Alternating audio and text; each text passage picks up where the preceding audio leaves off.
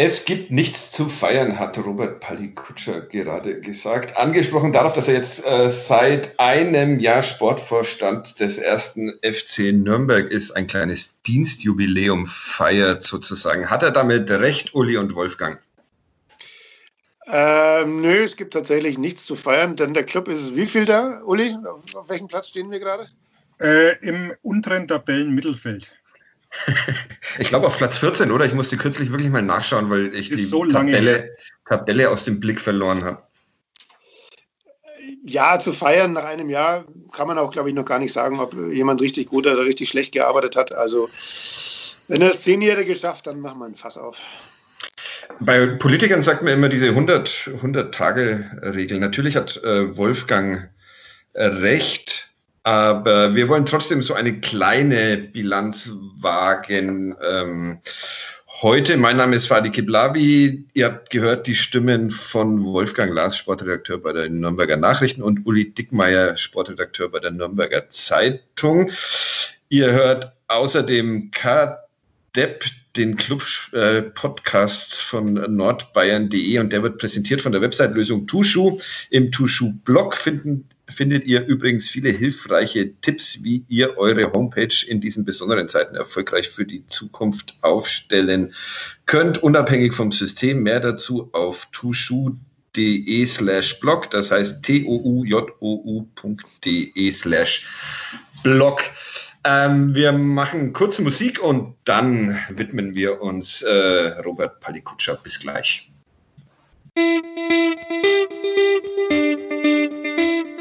Kadepp, der Club-Podcast von nordbayern.de. Es gibt immer noch keinen Fußball auf dem Platz in dieser Corona-Krise, auch wenn die Deutsche Fußballliga alles dafür tut, äh, das zu ändern. Wir haben deshalb, weil wir ganz ohne Fußballspiele nicht auskommen äh, wollen und äh, können, vor einer Woche beschlossen, dass wir uns äh, hier regelmäßig über ein historisches Spiel des ersten FC Nürnberg äh, unterhalten. Ist diese Woche gleich mal kompliziert geworden, weil wir über Robert Palikutscher sprechen wollen.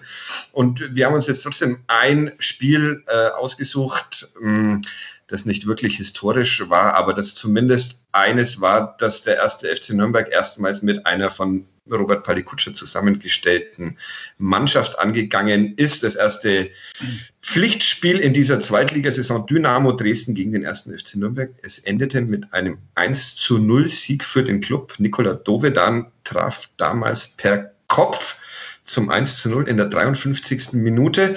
Und ansonsten habe ich mir gerade noch mal die Spielberichte ähm, durchgelesen und es klang nicht sehr viel Begeisterung durch über diesen Sieg. Uli und Wolfgang, ihr wart damals, glaube ich, beide in Dresden. Wie habt ihr ja. dieses Spiel in Erinnerung? Ja, also historisch ist es ja schon ein bisschen, wenn man davon ausgeht, dass es eine zumindest historische Saison äh, eröffnet hat für den Club. Und danach schaut es ja momentan aus, dass diese Saison historisch wird, wenn auch nicht unter schönen Vorzeichen. Das Spiel damals, ähm, ja, also eigentlich ist man mit so einem Gefühl raus. Spiel war nicht gut. Äh, Club hat sehr viel Glück gehabt, hat am Schluss, äh, erinnere an diese Monsterparade von Martenia, der von Condé ja kurz vor Schluss noch äh, den möglichen Ausgleich äh, verhindert hat. Ähm, war jetzt sicherlich nicht gutes Spiel, aber man hatte so das Gefühl, naja, vielleicht hat sich der Fußballgott so ein bisschen dem Club wieder zugewandt. Äh, nicht so gut gespielt, aber sehr effektiv und letztlich mit 1-0 gewonnen darauf ließ sich aufbauen. Man hat ja gehofft, dass die fußballerischen Feinheiten und die Sicherheit dann vielleicht im Verlauf der Saison noch dazukommen. Ist klar am Saisonanfang, dass es noch nicht so ganz rund läuft, äh, das konnten wir jetzt auch nicht erwarten. Aber es sollte ein trügerischer erster Sieg werden. Der äh, Christian Martenia, den hast du angesprochen, äh, sprach damals von einer gewissen Kennenlernphase zwischen Trainer und Mannschaft. Hat die, hat die jemals, hat die jemals aufgehört, diese Kennenlernphase zwischen Trainer Damir Kanadi und der Mannschaft des ersten FC Nürnberg, Wolfgang? Ja, sie hat ja spätestens da aufgehört, als er rausgeschmissen wurde. Aber man war damals immer noch in der Kennenlernphase? Man war natürlich noch in der Kennenlernphase. Ähm, ich kann mich daran erinnern, es wurde damals auch noch mit Dreierkette, glaube ich, sogar gespielt in, in Dresden mit Eras im Zentrum. Also es war ja. schon einiges anders damals. Ähm, es war auch sehr heiß, muss man äh, ehrlicherweise auch dazu sagen. Also Temperaturen waren nicht ideal zum Fußballspielen. Äh, wie der Uli sagte, es war vom Club eine, eine, ja, eine Leistung, die okay war, die in Dresden äh, okay war, weil die Auswärtsspiele da normalerweise immer sehr schwer sind.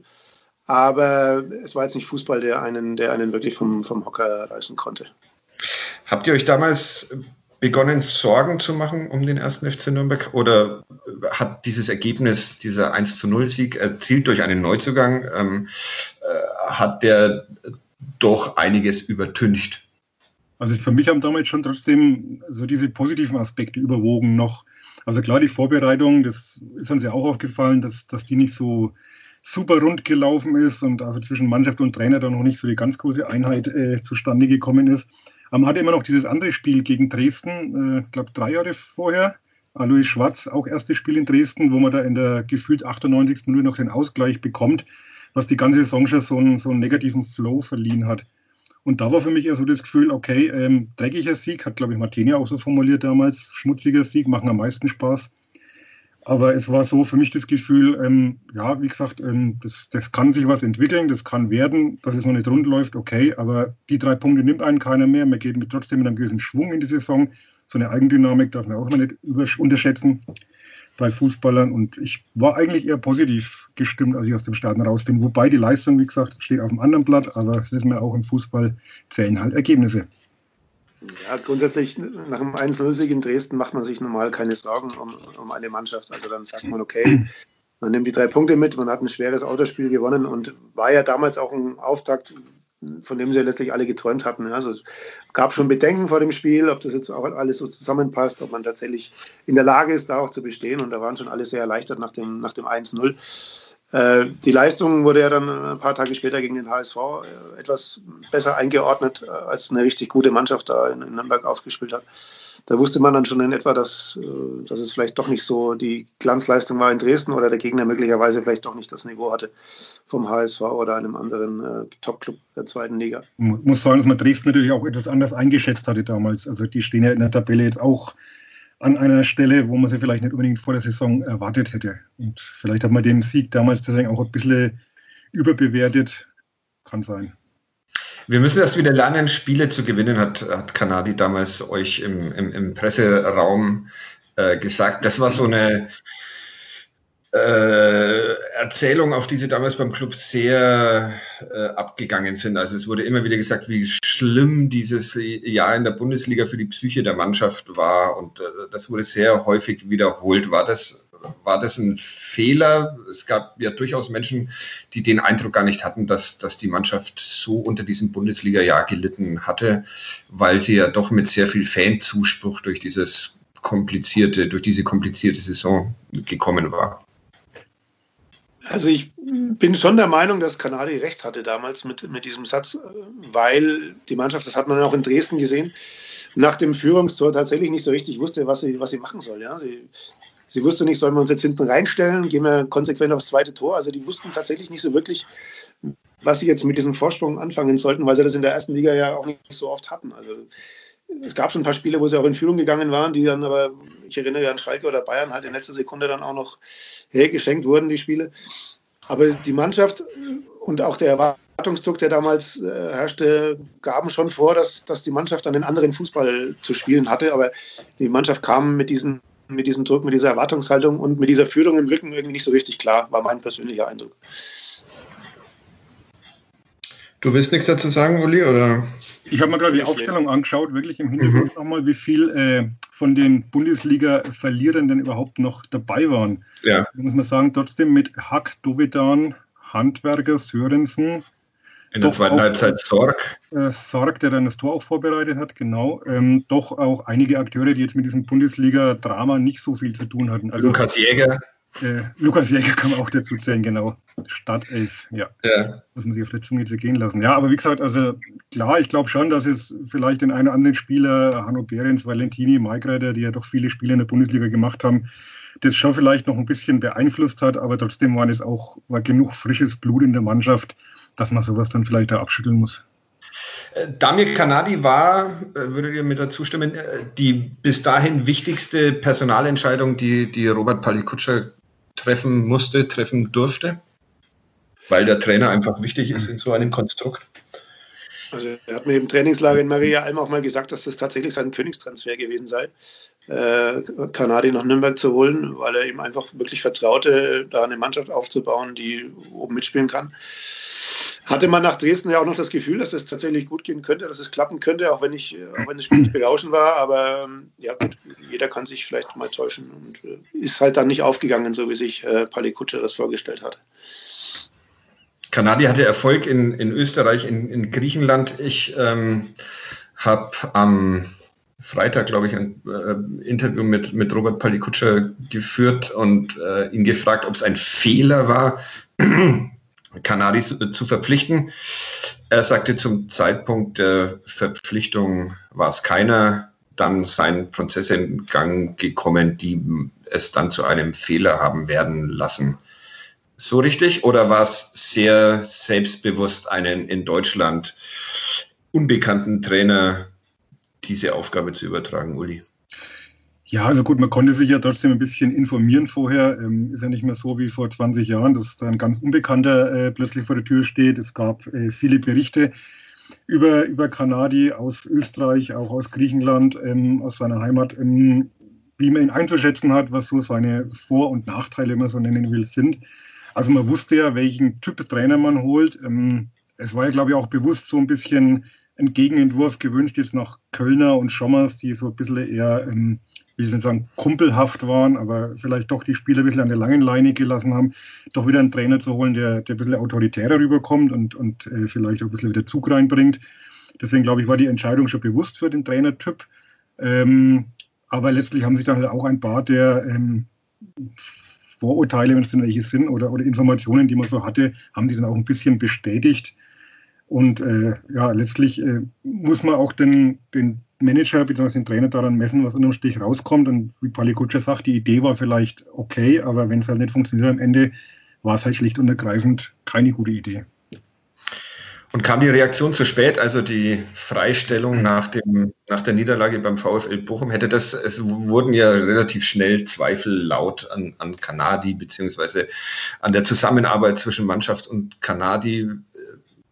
Hat der, hat der Sportverstand da dann zu lange gewartet?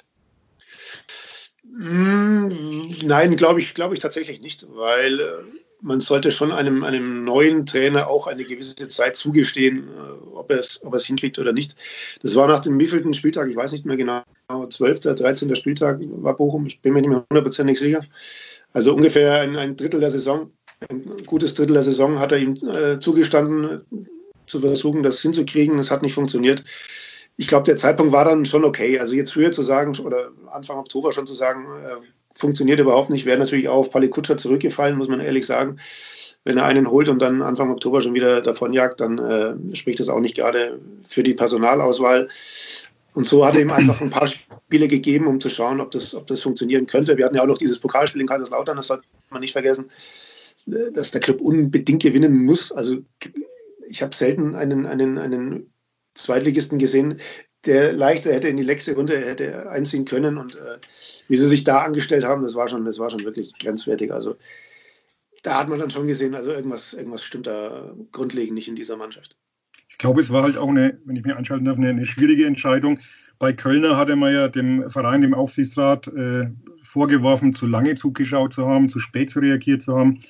Äh, deswegen, was man hört, war der Aufsichtsrat ja schon etwas früher ähm, ein bisschen nervös und sich nicht mehr ganz so sicher, ob man mit äh, Kanadi richtige Wahl getroffen hat. Äh, Pali Kutscher hat natürlich, glaube ich, so lange es irgendwie ging, an ihm festgehalten, weil es natürlich sein, wie gesagt, Königstransfer war, sein Wunschkandidat. Ähm, insofern hat er einfach, glaube ich, einfach noch gewartet, was geht noch und dann aber auch selber gesehen, dass, dass dies, die ganze Situation so eine Eigendynamik angenommen hat, dass da wahrscheinlich nicht mehr viel zu retten ist ansonsten. Und dann eben reagiert. Kanadi kam einigermaßen überraschend die, die Verpflichtung, also weil er eben einer war, den, den man hier in Nürnberg jetzt äh, nicht sonderlich kannte, über den man sich erst informieren musste. Wie ging es euch äh, im, im April 2019 mit äh, der Personalie Robert Palikutscher als der vom, vom Aufsichtsrat, als der neue wichtige Mann im sportlichen Bereich beim, beim Club vorgestellt wurde. Ebenso überraschend. Ja, muss man auch erstmal googeln, denke ich mal, den Namen. Also, wer ihn vorher gekannt hat aus Nürnberg, ähm, der muss ich wirklich sagen, der hat was drauf, der hat Ahnung vom Fußball. Also, ich kannte ihn nicht, muss ich ehrlich sagen. Kanadi hat man halt vorher schon ein paar Mal gehört, den Namen, dass er, dass er hier im Gespräch sei, aber Palikutscher hat natürlich schon alle überrascht. Ähm, ja, und man musste tatsächlich erst abwarten und ihn kennenlernen und schauen, was, was, was er kann, was er nicht kann. Dann sag gleich, wie hast du ihn kennengelernt? Was kann er, was, was kann er nicht? Was ist dein bisheriger Eindruck? Also er kam ja zu einer Zeit, als der Club äh, tief unten drin stand. Das waren ja nur noch ein, zwei Spiele bis zum Abstieg, glaube ich. Ähm, er hat versucht halt dieses Fünkchen Hoffnung irgendwie äh, wieder ein bisschen größer werden zu lassen. Ähm, hat nicht funktioniert, weil die Mannschaft einfach nicht, nicht konkurrenzfähig war in der Bundesliga. Dann ging es darum, eine neue Mannschaft aufzubauen und wenn jemand jetzt äh, nach acht bis zehn Spieltagen nach den Neuzugängen gefragt wurde, haben die meisten gesagt, ja, okay. Also ob Sörensen, ob Hack, ähm, gut, Handwerker hat es ein bisschen gebraucht als, als äh, junger Spieler, aber es waren schon ein paar dabei, wo jeder, wo jeder sagte, okay, dagegen gibt es wenig einzuwenden, auch frei von im Sturm.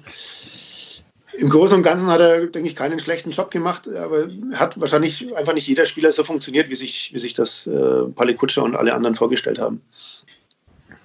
16, 16 neue sind es in, inzwischen, wenn ich, wenn ich äh, richtig mitgezählt habe. Uli, wie würdest ja. du diese, diese Transferarbeit Robert Palikutschas äh, bewerten? Was, was der Wolfgang schon angesprochen hat, also ich bin auch kein Freund davon, äh, danach dann immer alles besser zu wissen. Und man ja. muss fairerweise sagen, als wir so diese Transfers, als sie so langsam Gestalt angenommen haben im Sommer, waren wir bei ganz vielen äh, d'accord und haben gesagt, oh ja, mh, hm, kann, man, kann man holen, gute Idee. Also man hat Oliver Sorgen, gestandener Profi mit Bundesliga, mit Zweitliga-Erfahrung, kann man eigentlich nicht viel falsch machen.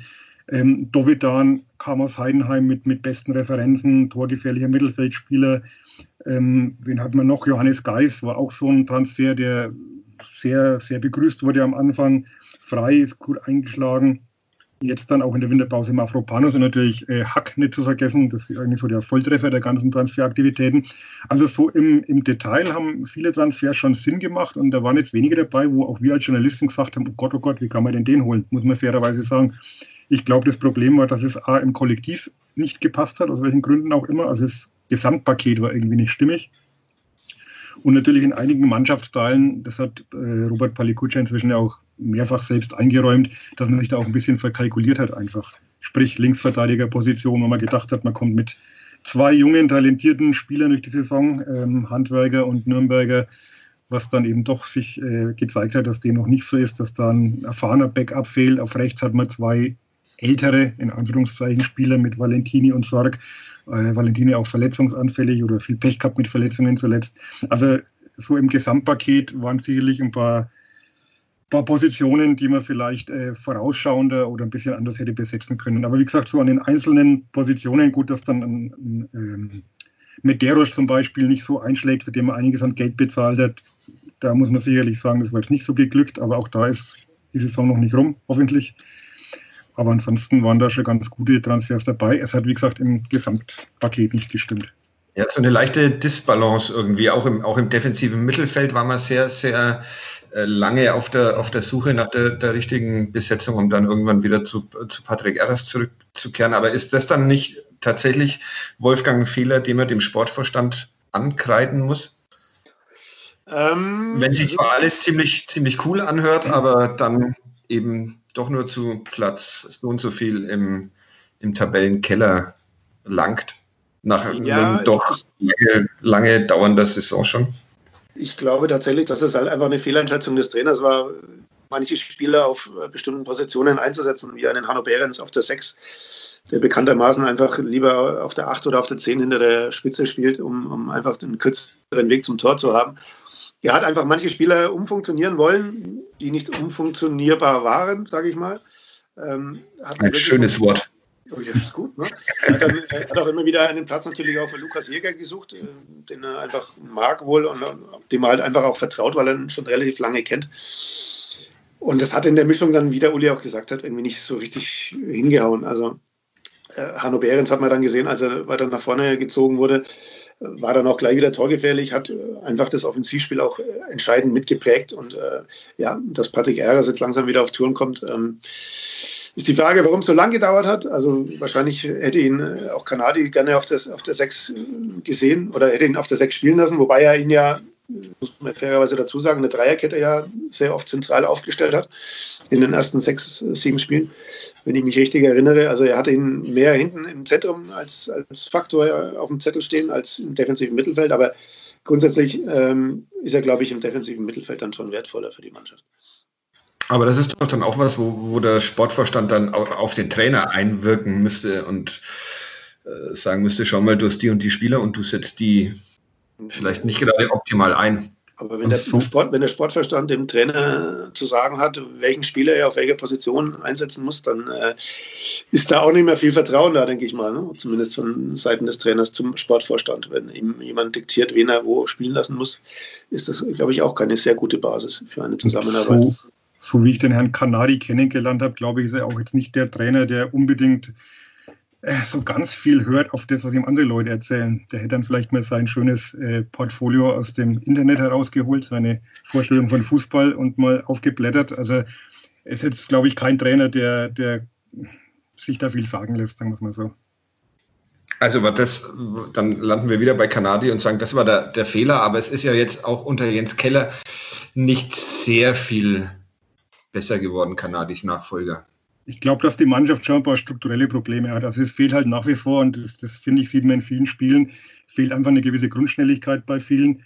Man hat jetzt mit, mit Hack und Lohkemper hat man zwei Spiele, zwei Spieler dazugeholt, die wirklich Tempo drauf haben, wobei Lohkemper so gut wie nie zum Zug kommt. Hack hat es ja wirklich gut gemacht, aber es ist halt der Einzige. Und ich glaube, generell ist die Mannschaft einfach in gewisser Weise zu träge oder zu langsam. Also gerade so im Aber das war, ja was, das war ja was, wenn ich dich unterbrechen darf, ja. das war ja was, was Pali Kutscher sehr offensiv verkauft hat, nämlich dass er die Mannschaft schneller machen will. Das war, das war, war eine der Aussagen, die er getroffen hat, als er kam, das stimmt.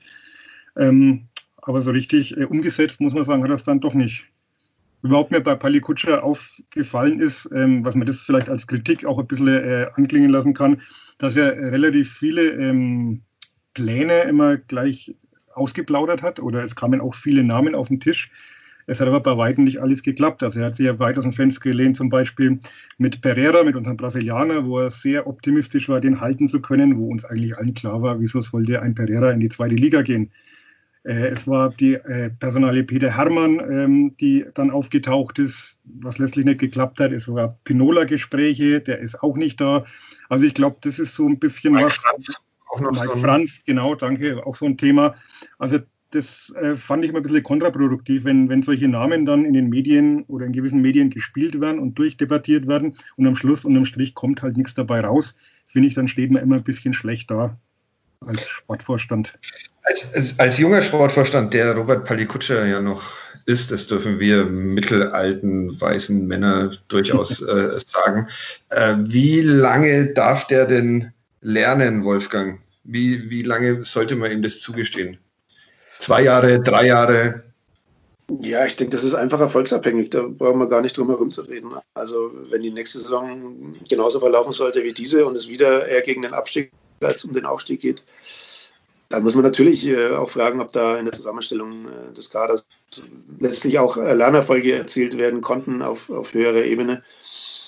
Ich glaube schon, dass eine Basis da ist, mit der, auf der man aufbauen könnte jetzt für die neue Saison, falls es überhaupt klappt mit dem Klassenerhalt. Es ist ja auch noch alles überhaupt nicht fix, muss man ja auch mal fairerweise dazu sagen. Also der Vorsprung nach unten ist jetzt auch nicht riesig.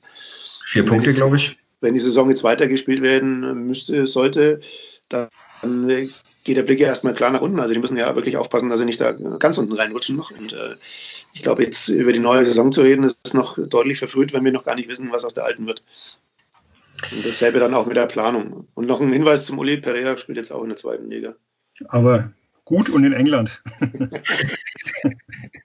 Man sieht immer mal wieder Highlight-Videos von ihm irgendwie ja. und denkt sich, ja, schön war die Zeit, die kurze Zeit, in der er auch am, beim Club funktioniert hat. Das hat ja bei ihm tatsächlich auch, und äh, das ist vielleicht noch so eine Hoffnung bei Juri Mederosch, bei ihm relativ lange gedauert, bis er sich an den Nürnberger Fußball gewöhnt hatte. Ja, aber also es hat ja wirklich, man muss ja wirklich sagen, wie viele gute Spieler Pereira tatsächlich gemacht beim Club. Das waren ja wirklich drei, vier, wo wir wirklich gesagt haben, wow, der kann wirklich was. Ja, aber wie viele Spiele waren noch dabei, wo wir alle uns die, die Augen gerieben haben und gefragt haben, was, was macht denn der eigentlich hier auf dem Platz?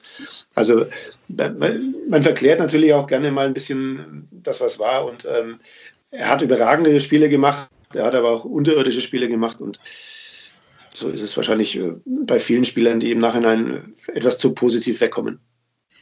Ich, ich sehe schon, wir können uns nicht so wirklich einigen, was, ähm, was die Transferpolitik Palikutschas betrifft. Oder vielleicht einigen schon, aber wir, wir scheuen uns noch vor einem endgültigen Urteil, was ja vielleicht auch okay ist, ähm, nach, nach nur einem nach nur einem Jahr, also es gab gute Sachen, aber es gibt eben auch Dinge, die, die nicht wirklich funktionieren, was, was den Blick auf die Tabelle ja sehr unweigerlich verrät. Wie, wie seht ihr denn so sein öffentliches Auftreten? Das ist ja inzwischen äh, im Fußball auch sehr, eine, ein sehr wichtiger Aspekt der Arbeit von, von Sportvorständen, die viel mit uns und den gefühlt immer größer werdenden äh, Medien äh, reden müssen und Dinge verkaufen. Es gab äh, äh, die, äh, die Geschichte mit, mit Bakary äh, Yatta vom HSV, wo der Club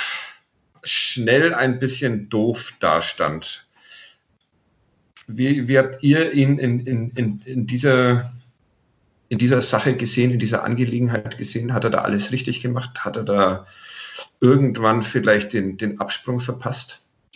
Also ich fand, äh, generell fand ich, dass er am Anfang dem Club eigentlich ganz gut getan hat, weil er auch wieder so ein bisschen ein Gegenentwurf war zu seinem Vorgänger Andreas Bornemann, der sich ja wirklich äh, sehr zurückgehalten hat, dann auch immer mehr zurückgezogen hatte. Und er hat so ein bisschen wieder so eine breite Brust verkörpert und auch so ein bisschen Ärmel hochgekremmelt, ein bisschen versucht, Aufbruchstimmung zu erzeugen. Ähm, war natürlich für viele unbekannt. Wir wussten auch lange Zeit nicht, wie wir ihn einschätzen sollen. Also bei den Interviews, die man mit ihm führt, das ist schon legendär, dass auf die Frage dann erstmal so ein paar Sekunden Schweigen kam. Man wusste jetzt nicht, kriegt man jetzt eine Antwort oder eine gewischt. Ähm, also äh, man war da einfach auch ein wenig unsicher. Er hatte ja ein wenig was von so einem James Bond-Bösewicht. Also problemlos mitspielen. Aber äh, ich fand ihn eigentlich ganz cool am Anfang. Und äh, gerade in so Situationen wie mit Bakary Yatta, diese, diese äh, Affäre. Schön wieder, Wolfgang. Ja. Sich amüsiert. fand ich, dass ihm dann dieses nassforsche Element, das er, das er wohl hat, ähm, auch ein bisschen dann äh, ja, ja, zum Nachteil geraten ist. Also da hätte man sicherlich, ich sage in der Sache gebe ich ihm nach wie vor recht bei Baccariata, aber ich finde, dass man es natürlich anders hätte kommunizieren müssen nach außen und auch merken, äh, wenn man vielleicht ein bisschen übers Ziel hinausschießt. Da hätte man sicherlich äh, das besser kommunizieren können und, und auch ein bisschen daraus lernen können. Sagst du auch, Wolfgang? James Bond, Bösewicht, finde ich super. Also.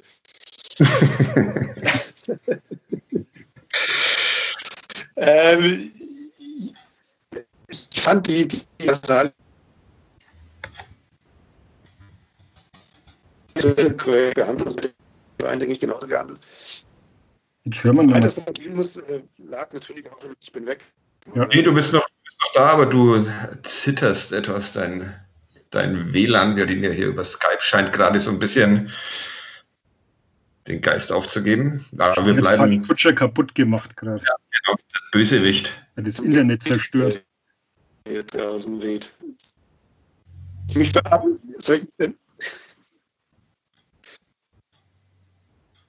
Wir haben ihn verloren, Uli, oder? Ja, ich befürchte. ja, das ist aber. Schaden.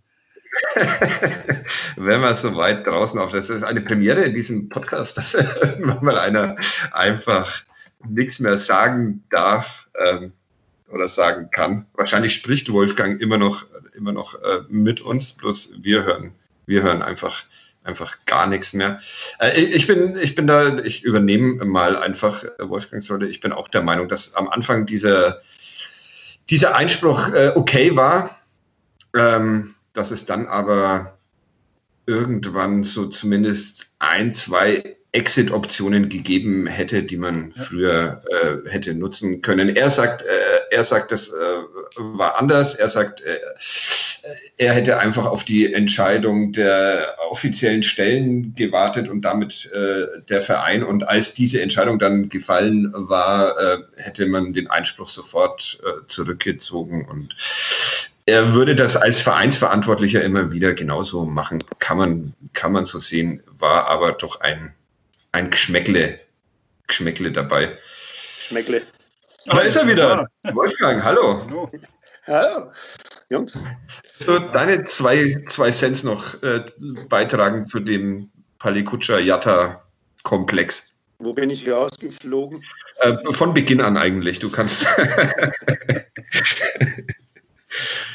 Also, ich weiß nicht, was ihr gehört habt. Auf alle Fälle fand ich äh, die Vorgehensweise zu Beginn korrekt. In, Im Vereinsinteresse hat er da korrekt gehandelt. Und ähm, natürlich hätte man möglicherweise auch früher aussteigen können, aber sie waren halt einfach auf der Suche nach einer Wahrheit, die es in dem Fall ja dann relativ schnell auch gab. Und äh, dann haben sie ja auch ganz schnell äh, reagiert und äh, sich aus der Thematik verabschiedet. Also ich fand es jetzt nicht grundsätzlich verkehrt oder komplett verkehrt, weil wie sie sich da verhalten haben. Es wurde ihnen halt gleich dann auch, äh, wurde ihnen halt einmal Blödsinn auch unterstellt, äh, Rassismus, Rassismus und dergleichen. Und das ist natürlich äh, völliger Schwachsinn. Also darum ging es nicht. Und ähm, wer es anders sieht, okay, der sucht dann vielleicht tatsächlich das Haar in der Suppe, aber sie wollten tatsächlich schauen, ob, ob dieser Spieler spielberechtigt war oder nicht. Und äh, ja, ich denke, die meisten oder fast alle Vereine hätten genauso gehandelt wie der Club.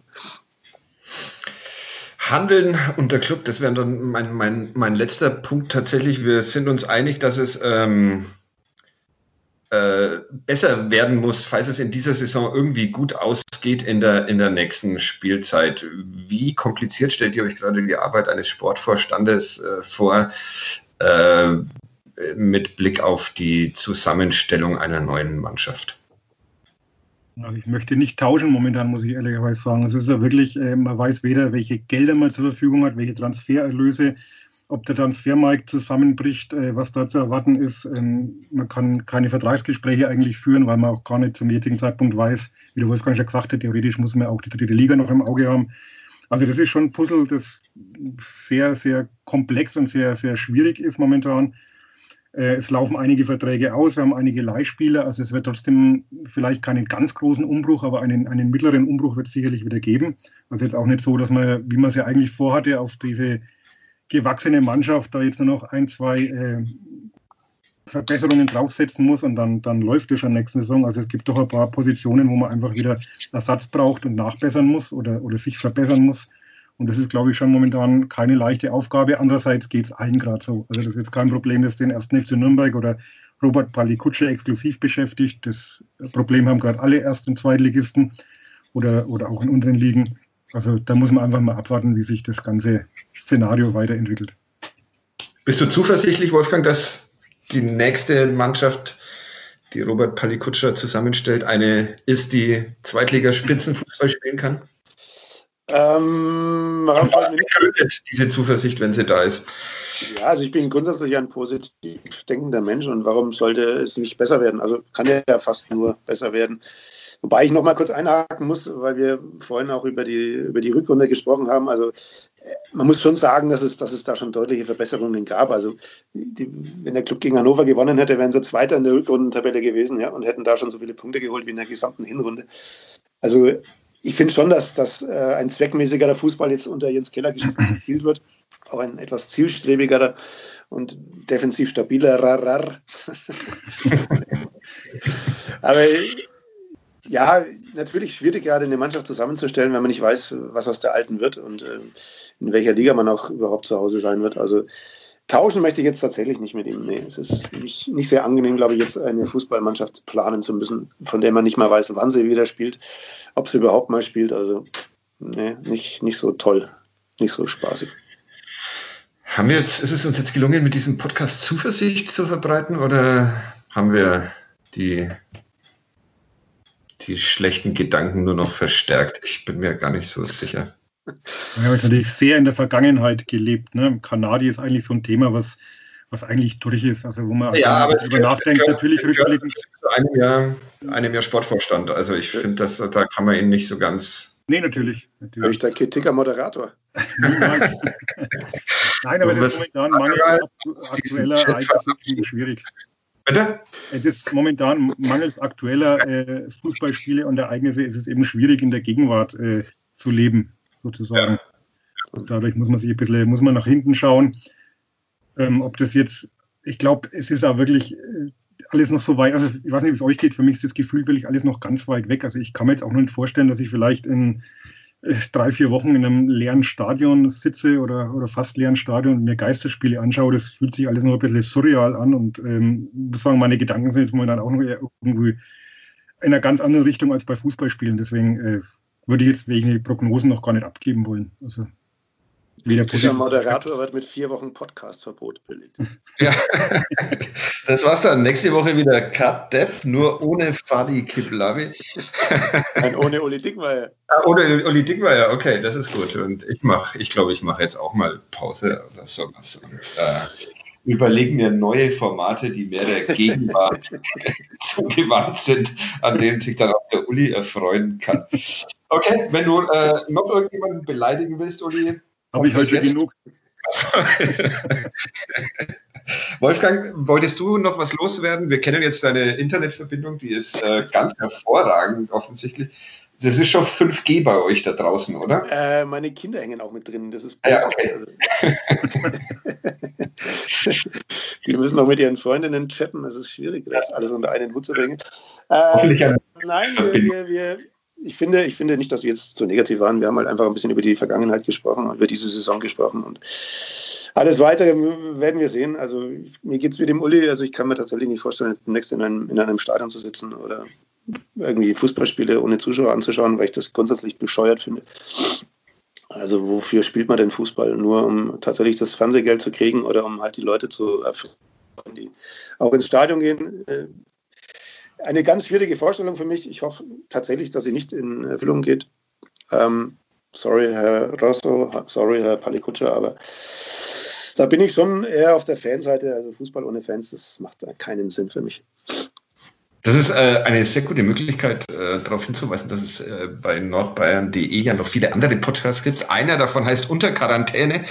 Der wurde heute auch schon aufgenommen und da habe ich mich mit dem Kollegen Sebastian Böhm tatsächlich drüber unterhalten, wie cool das denn jetzt eigentlich wäre oder wie uncool, ähm, wenn die Bundesliga mit Geisterspielen weiterginge. Wer nach diesem Podcast hier jetzt immer noch nicht gebrochen ist, der kann sich den anderen dann auch noch anhören und dann endgültig alle Podcasts löschen oder noch mehr von nordbayern.de anhören. Wir machen nächste Woche auf jeden Fall wieder einen Kadepp. Vielen Dank euch beiden. Sehr, sehr gute Moderation, Fadi. Sehr gut. Hervorragend. Ja. Und wir ähm, hören uns nächste Woche, würde ich sagen. Bis dann. Das wäre schön. Ciao. Ciao.